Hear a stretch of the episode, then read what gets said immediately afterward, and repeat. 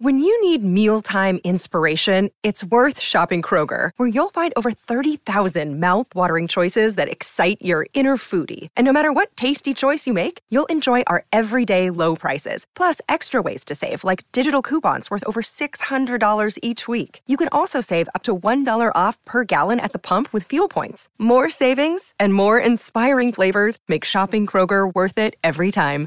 Kroger, fresh for everyone. Fuel restrictions apply. Robots Radio presents.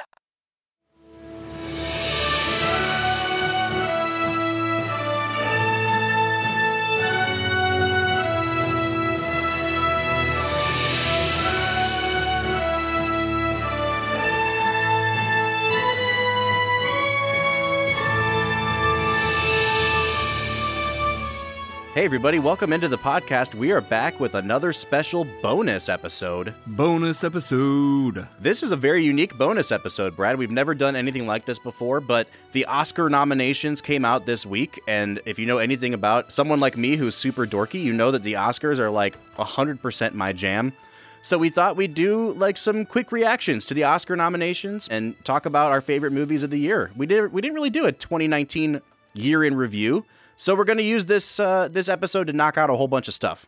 Yeah, I'm I'm really excited for this, Bob. Especially when I look at you know the best picture list. You know, nine movies were nominated, and I've officially seen one of them. So this is just going to be a fun blast of an episode for me, especially. This is very on brand for you, right? Yeah, I I won't lie. I don't go out to the theaters super often. I plan on seeing 1917 sometime here soon because that actually is quite interesting to it me. It was so good, Brad. But yeah, I I have not seen many movies in theaters in 2019. Although it's because you've kept me busy watching old films. You know, that's a great point. I actually a few years ago I hit my peak of like movies I watched that were released in that year and I had seen 80 movies that came out that year. Like let's say it was 2016. I saw 80 2016 movies. This year, I think I saw like 40 movies. So having a toddler, working a full time job, running a podcast has cut my new movie productivity in half. But I'm still pretty proud of myself for seeing 40 new movies this year.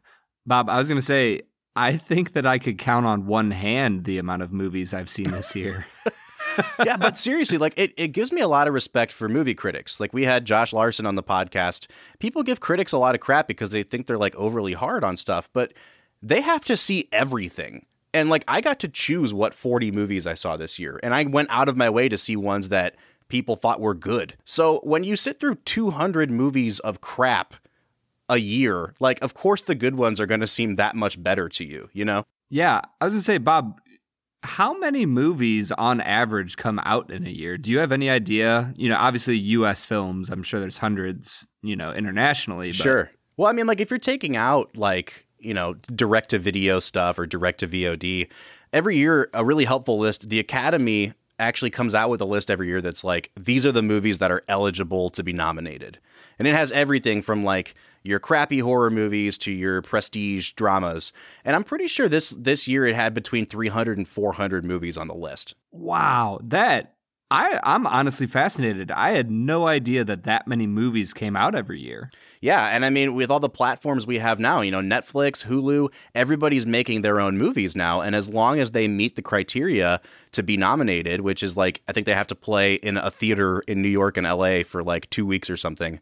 So as long as Netflix books a theater to show their movie, it's eligible. So we have more and more avenues for these movies to get pumped out. It's almost impossible to keep up with them. Yeah, that stuff is really fascinating to me because the main headlines I've seen about the Oscars lately aren't even about the movies. It feels like everybody's talking about what constitutes a real film or not. You know, do the Marvel movies constitute a real film?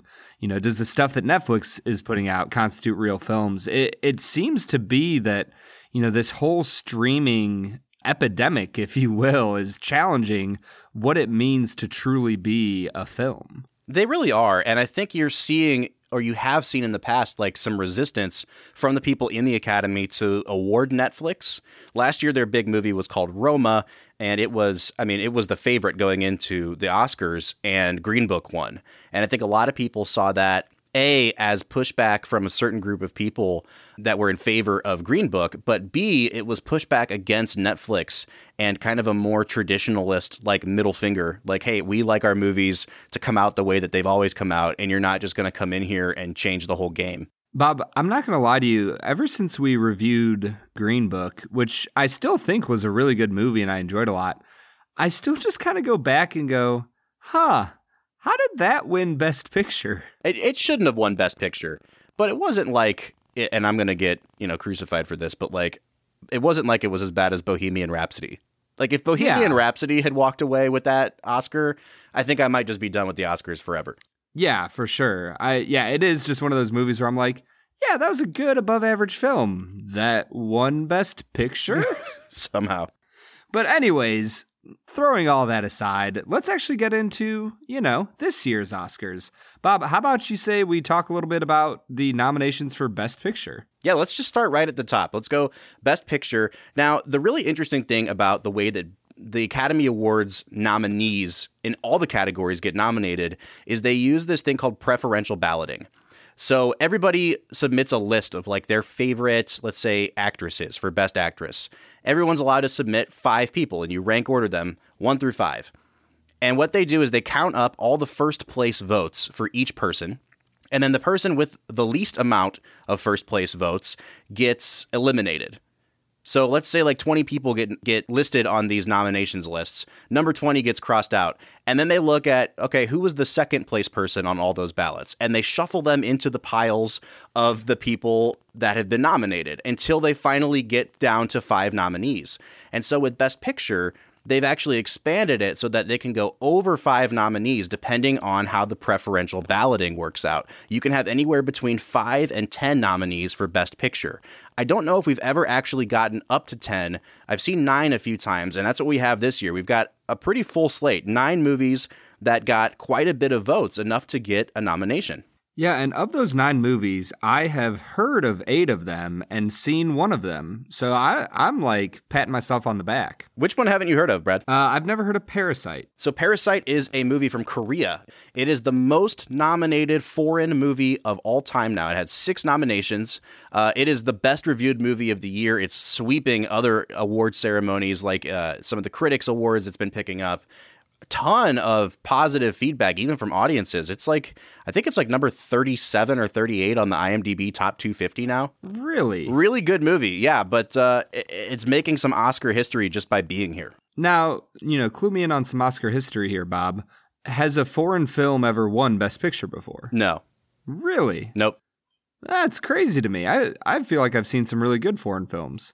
Now, again, like if we're talking foreign language films, no, it hasn't happened. But like, you know, there's been British movies that have won Best Picture, and obviously, Okay. you know. Well, All right, so Brad, let's let's go through these Best Picture nominees. So in order, we've got Ford versus Ferrari, The Irishman, Jojo Rabbit, Joker, Little Women, Marriage Story, 1917, Once Upon a Time in Hollywood, and Parasite.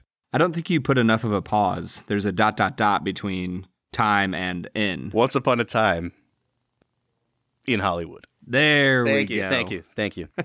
Yeah, so of those movies, I have seen Jojo Rabbit. And I'm not going to lie, it's one of the best films I have seen in a long, long time. I really like it, and it's it's a crowd pleaser. And so, what people are kind of forecasting with this Oscars is that a lot of the categories are already locked up because people have been winning every single, you know, that award in every single award ceremony. Best Picture is still wide open. The reason that it's so hard to predict Best Picture is because of that preferential voting system. So we know they use preferential voting to get the nominees, but with every other category, once you get those five nominees, people just pick their number one choice from there on out to be the winner. With Best Picture, they actually do the preferential voting system to pick the winner as well. And so a lot of times the the movie that has the most first place votes doesn't actually win best picture. So basically, it's it's not necessarily that your movie is the most loved, it's that it's the least disliked.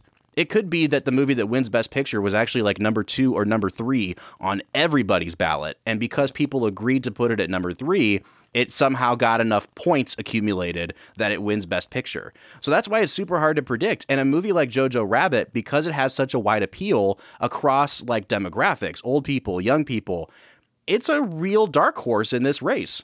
Bob, every time you start talking about how the voting is done in the Oscars, I feel like you're just speaking gibberish that makes no sense to the common American. No, it actually is super complicated. And I had to read like many articles today to understand how preferential voting works.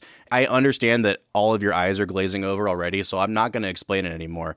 All all that to say, best picture is wide open and 9 times out of 10 you're looking for the movie that has like the broadest appeal to win Best Picture. Not necessarily the one that like the critics love the most, but the one that's like the biggest crowd pleaser. That's how Green Book won last year. Yeah, and I'm not to lie, I think that that bodes well for Jojo Rabbit. I mean, this movie was spectacular. It it hits the broad strokes of a comedy, but it it narrows in and and just pierces your soul as a drama that by the end of that film you're sobbing and you're laughing and you just don't know what's going on and it's spectacular. I, I loved that film. So we're going to come back to talking about the movies in Best Picture in a little bit, but we're going to hold the suspense on what I think is going to win Best Picture. Let's move into some of these other categories. Brad, which one do you want to talk about next? Uh, let's let's go on to actress in a leading role. Actress in a leading role. All right, so the five nominees we've got uh, Renee Zellweger for the movie Judy, where she plays Judy Garland, uh, Charlize Theron in Bombshell, Saoirse Ronan in Little Women, Scarlett Johansson in Marriage Story, and Cynthia Erivo in Harriet. Cynthia Erivo is the only African American nominated in any uh, acting category this year, which is a big deal because there's not a ton of diversity in the acting categories. However, everyone is predicting that Renee Zellweger is going to walk away with this award. She's won every single Best Actress award at the big ceremonies. Uh, she won the Golden Globe. The thing is, her movie Judy is not that good, and no one really thinks it's that good. And I think at at one point everyone just decided she's going to win the Oscar. And so we're just giving her all the awards. I think that there's enough time between now and the time the Oscars actually start that we might see an upset in this category because I think people are starting to realize we don't just have to give Renee Zellweger an Oscar. And I think the dark horses in this category, you might see Scarlett Johansson come out of nowhere for Marriage Story, which is a movie that got a ton of buzz and has kind of fallen off a cliff lately. And I think Scarlett Johansson and Saoirse Ronan for Little Women. It's one of the more nominated films. It's actually tied for the third most nominations with six. So I would not necessarily put Renee Zellweger like carve it in stone. I think Scarlett Johansson especially has a huge chance to pull the upset here. Well, that would make me one happy camper. I love Scarlett Johansson in all of her roles. I, I think she has a lot of depth, even in the Marvel films. That she's a really great actress. It'd be really awesome for her to win this award. So, one thing that I'm really interested in, though, is the fact that Scarlett Johansson is nominated for both a Best Actress and Best Supporting Actress. And I'm kind of curious have you ever seen somebody win both, you know, Best Actor, Actress, and Best Supporting? No, and in fact, it usually has like the opposite effect. It usually cancels each other out. Even though they're two completely different movies, two completely different categories, I think people get sick of seeing like that much exposure to a person, and so they don't vote for them. I think this has only happened like five or six times in the past where somebody's been nominated in two separate categories in the same year. Scarlett Johansson is not the favorite in either of those categories, and we're probably not going to see her win. But I, I really do think she's got a better shot in uh, leading actors than she does in supporting. Yeah, I like I said earlier, I love ScarJo, and I think she deserves an Oscar. I think she does too, and she's certainly paid her dues. And that's like that's kind of the thing about the Oscars is it's it's an in group of people. There's only about 7,000 people in the academy overall. And when you're getting voted on for best actress, it's an even smaller number because only actresses can vote for best actress. And so it's like a group of people that are rewarding each other so what you see at the Oscars a lot is that they will reward people based on like their whole body of work. That's why you'll see an old person get up and win a supporting actor Oscar for a movie that wasn't that good, but it's because he's been acting for 65 years and we've never given him one before. And what that does is it like it creates this system where Scarlett Johansson may not win for Marriage Story, which I think she deserves to win for, but we'll see her get an Oscar 20 years from now for something that's like mediocre. Yeah, all I know is that when you said that there's 7,000 people in the academy, my life goal just became to get you, Robert Book Jr., into the academy. Oh, let's do it. Let's start a let's start a social media campaign. I, dude, I'm all about it. Hashtag Bob for Oscar. That's right. I want you in there voting, man. Well, I appreciate that. We got to pay somebody off though. Okay, I will work on making millions of dollars. But the thing for me about uh, Renee Zellweger is I'd like it if she played a character based on somebody I actually knew who it was. Bob, can you tell me who Judy Garland is? who, who is this Judy Garland person? Yeah, I, I've never heard of her. Can you explain more? So I actually watched that movie about a week ago, and I will say for for not really looking like Judy Garland and for not having as powerful of a voice as Judy Garland, I was really blown away with Renee Zellweger's performance towards the end of her life. If you've ever watched videos of Judy Garland, like when she got older, she kind of had to strain her voice to get that like vibrato out and and Renee Zellweger had all the mannerisms down. I would not be upset if she did win this award. Uh, however, Marriage Story is tied for number one on my movies of the year. I loved Marriage Story. I will pull hard for Scarlett Johansson to win this award because she's so good in that movie. All right, so that's Best Actress. Let's move on to Best Actor, actor in a leading role. Joaquin Phoenix in Joker has won just about every major award. And right now on the website Gold Derby, which is kind of like a, a, a, sports betting odds website that forecasts for the Oscars, they've got him at like a 100% chance to win, basically. Uh, it seems like he's locked this category up. However, there's always time for Twitter to get mad about Joker some more. This is a super political movie that people don't like, that people want to cancel out of the culture and I'm not going to get into all the reasons behind it. There is the possibility that somebody comes up from behind and takes this award from Joaquin Phoenix. And again, I'm going to go marriage story. I think if anyone has a chance to do it, this would be Adam Driver's year. I don't think DiCaprio has enough uh, steam behind him. Antonio Banderas snuck into this category. No one expected a nomination for him. And Jonathan Pryce in The Two Popes is incredible, but nobody is watching that movie or talking about it. So for me right now, it's a two man race. Joaquin Phoenix is way out ahead, but I wouldn't be shocked to see Adam Driver pull the upset. So, as somebody who studied Christian history, I was kind of curious is the two popes about when the papacy was split between Rome and Avignon? No, actually, it's about when Joseph Ratzinger stepped down and Pope Francis took over. And they were both basically, you know, living in the same vicinity as each other and their sort of tension between each other. And uh, ah. Jonathan Pryce plays Pope Francis, and he looks exactly like him in the face. It's kind of eerie, but he does almost all of his dialogue in Spanish. He's incredible. And then in, in the supporting role, Anthony Hopkins uh, plays Pope Benedict, and he's he's just as good. It's a great movie. It's on Netflix. You should check it out. Dude, Anthony Hopkins can do no wrong. He really that can't. dude is such an amazing actor. Brad, did you see Joker? I did not see Joker actually. Honestly, I just wasn't interested in it. I know that there was all the controversy and and blah blah blah blah blah. I it wasn't something that interested me. I might watch it at some point. Yeah, actually, it is the most glaring omission from my list of movies I've seen this year. I still have to watch Joker. It finally just came out on video, so I can go to Redbox and get it, I guess, or watch it on demand. I missed it in theaters. I just haven't gotten around to seeing it. I, I, imagine Joaquin Phoenix's performance is going to be incredible because he's a great actor uh, and he's walking away with all these awards, but it's just one I haven't gotten to yet. Would you say that he's walking away with all the awards? I hate you so much.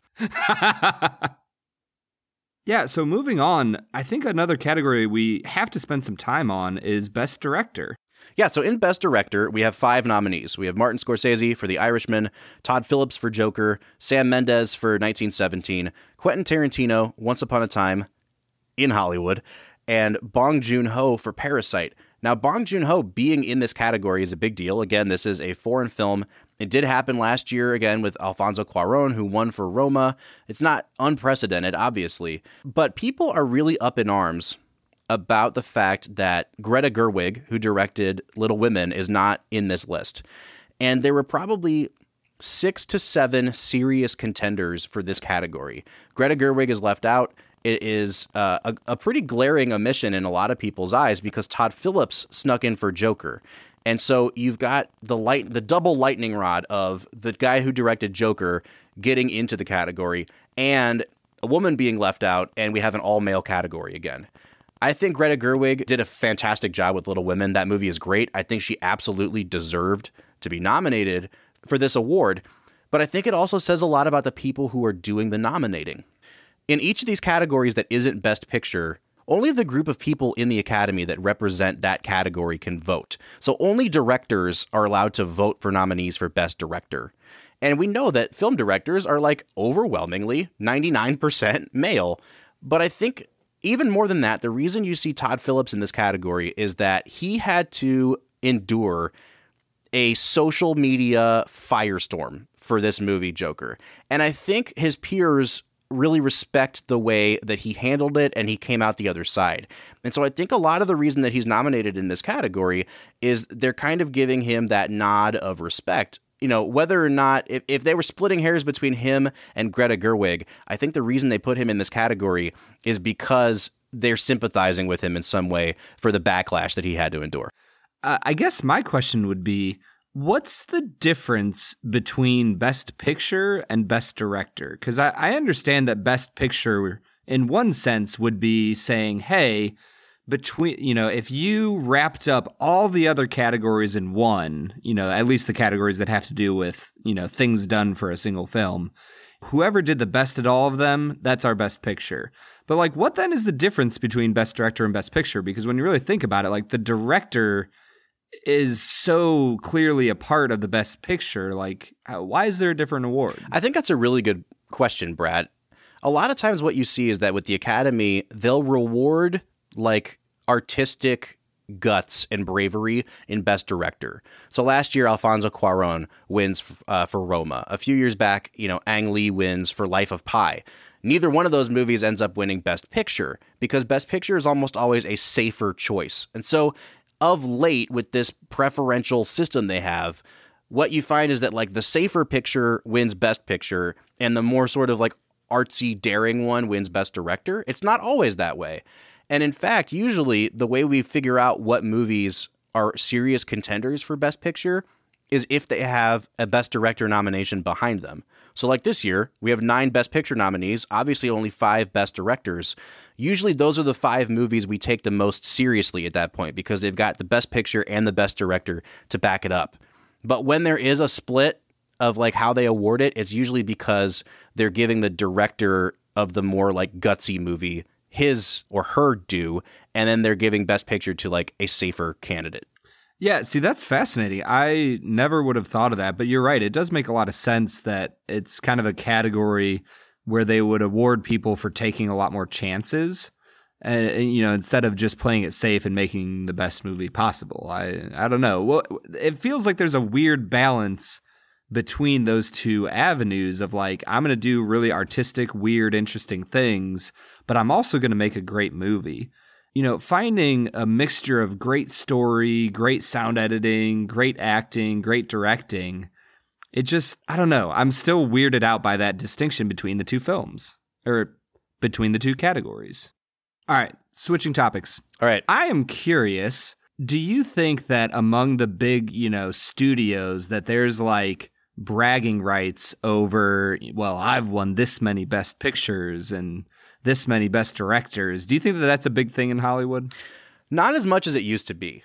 However, at the end of the day, everything with movie studios is about money, right? We all, we all know this. Like Hollywood is a business. Oh, yeah. And you get an Oscar bump when your movie wins Best Picture. Like it's just a fact. Even sometimes if your movie gets nominated for Best Picture, you get a huge bump in the box office. That's why a lot of times studios will hold back even like these really small independent movies that no one's heard of because They'll release it in like December to like two markets. They'll expand in January because they have a good idea that it's going to get nominated for some Oscars.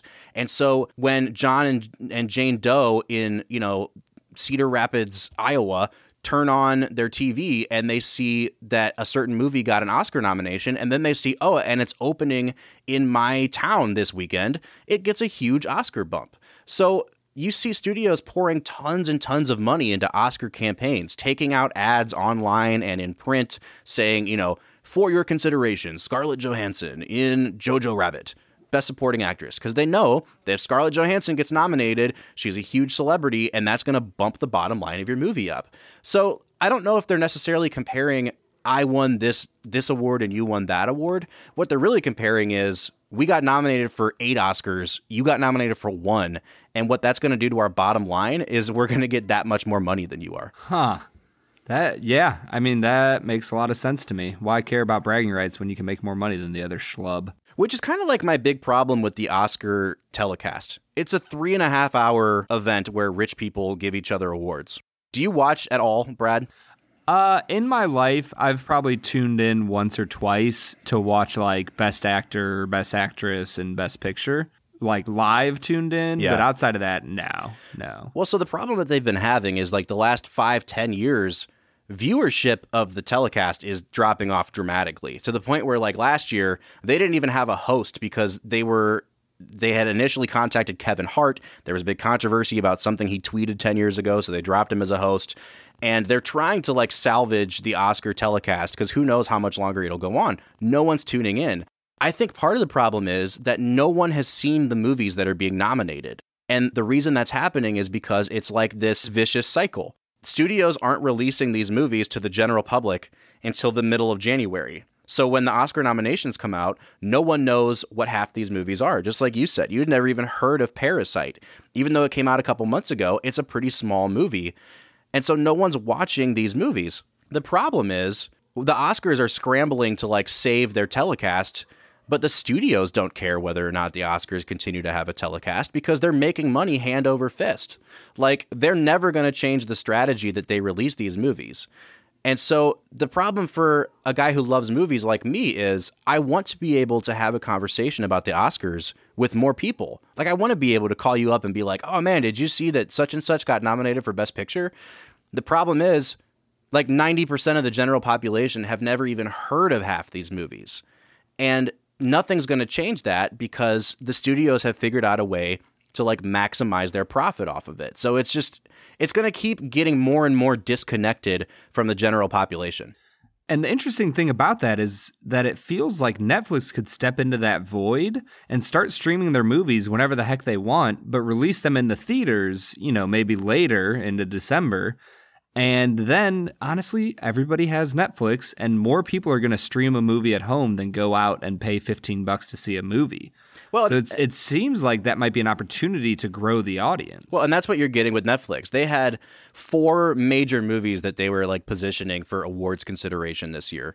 And the the rules of the Academy are like you can't start streaming it until it's been playing in theaters for like 2 weeks or something. Like you have to give it a theatrical run first before you distribute it.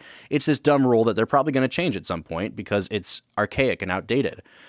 But Netflix, you're right, has figured out a way that no one's going to the movie theater anymore. It's too expensive. So we're going to start having these movies on our platform. And you know what? I sat down and watched all three and a half hours of The Irishman on my laptop because it was super convenient. I watched The Two Popes at my house because I probably wouldn't have paid $10 to go see The Two Popes. I watched Dolomite is My Name, which is a movie that I don't know if I would have paid to go see, and it ended up being one of my favorite movies of the year. And then Marriage Story. Like, Netflix is killing it with the selection of movies that they are choosing to produce. The problem is they're also dumping tons and tons of money into these Oscar campaigns to get them nominated. And because they're not focusing on having a theatrical release, they're not making as much money back. Like if you pay your $10 for Netflix, you're subscribed for the whole month. You can watch as many movies as you want. So Netflix is paying just as much money out to get an Oscar nomination, but they're not getting the return that some of these studios are when people go out and spend $20 on two movie tickets.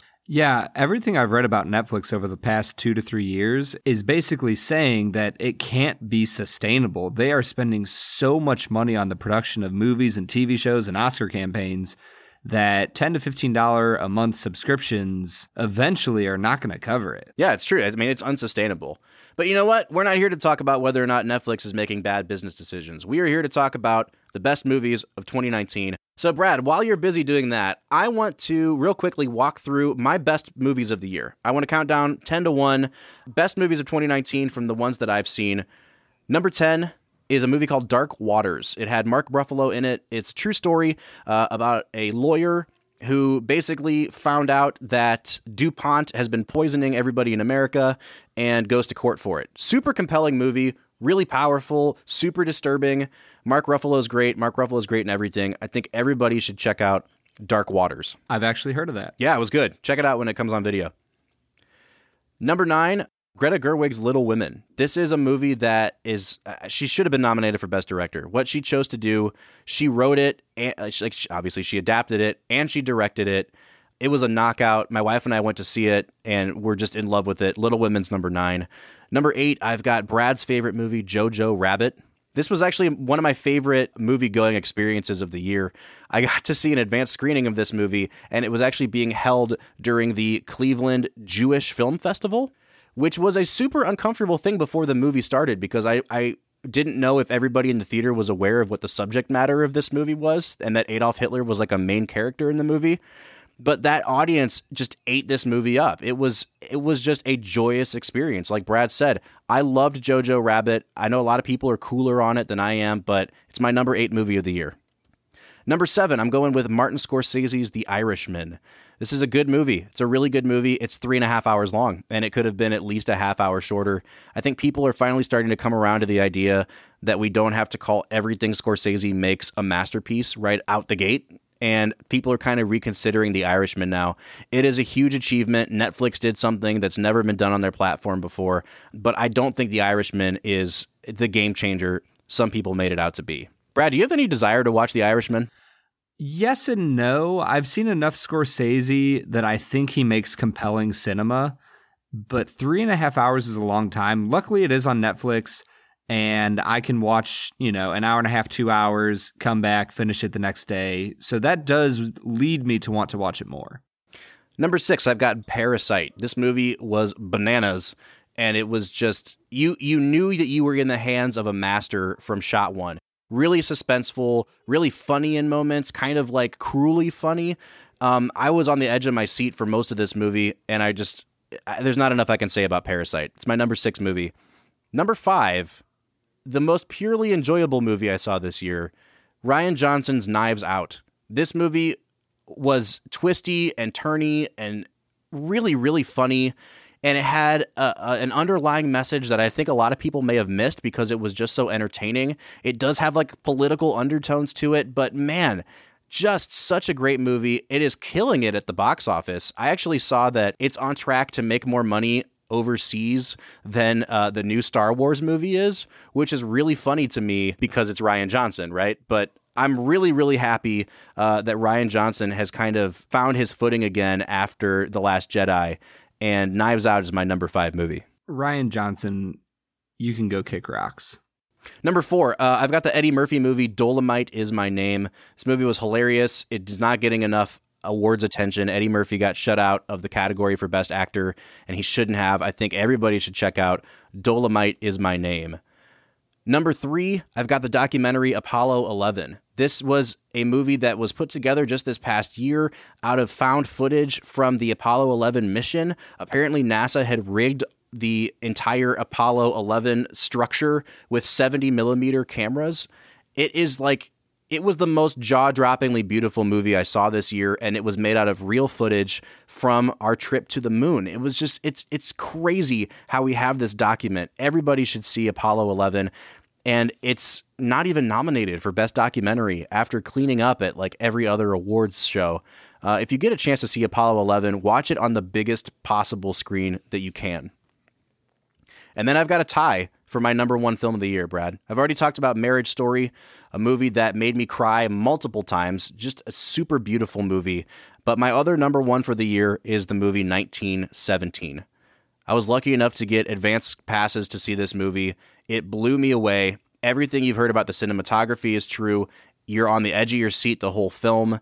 It is just a white knuckle experience. Sam Mendes is in total control of everything that's on that screen, and I cannot say enough good things about 1917 and Marriage Story. So that's it. Boo. That's it. That's my top 10. Boo. Bob, this is America. Choose a winner.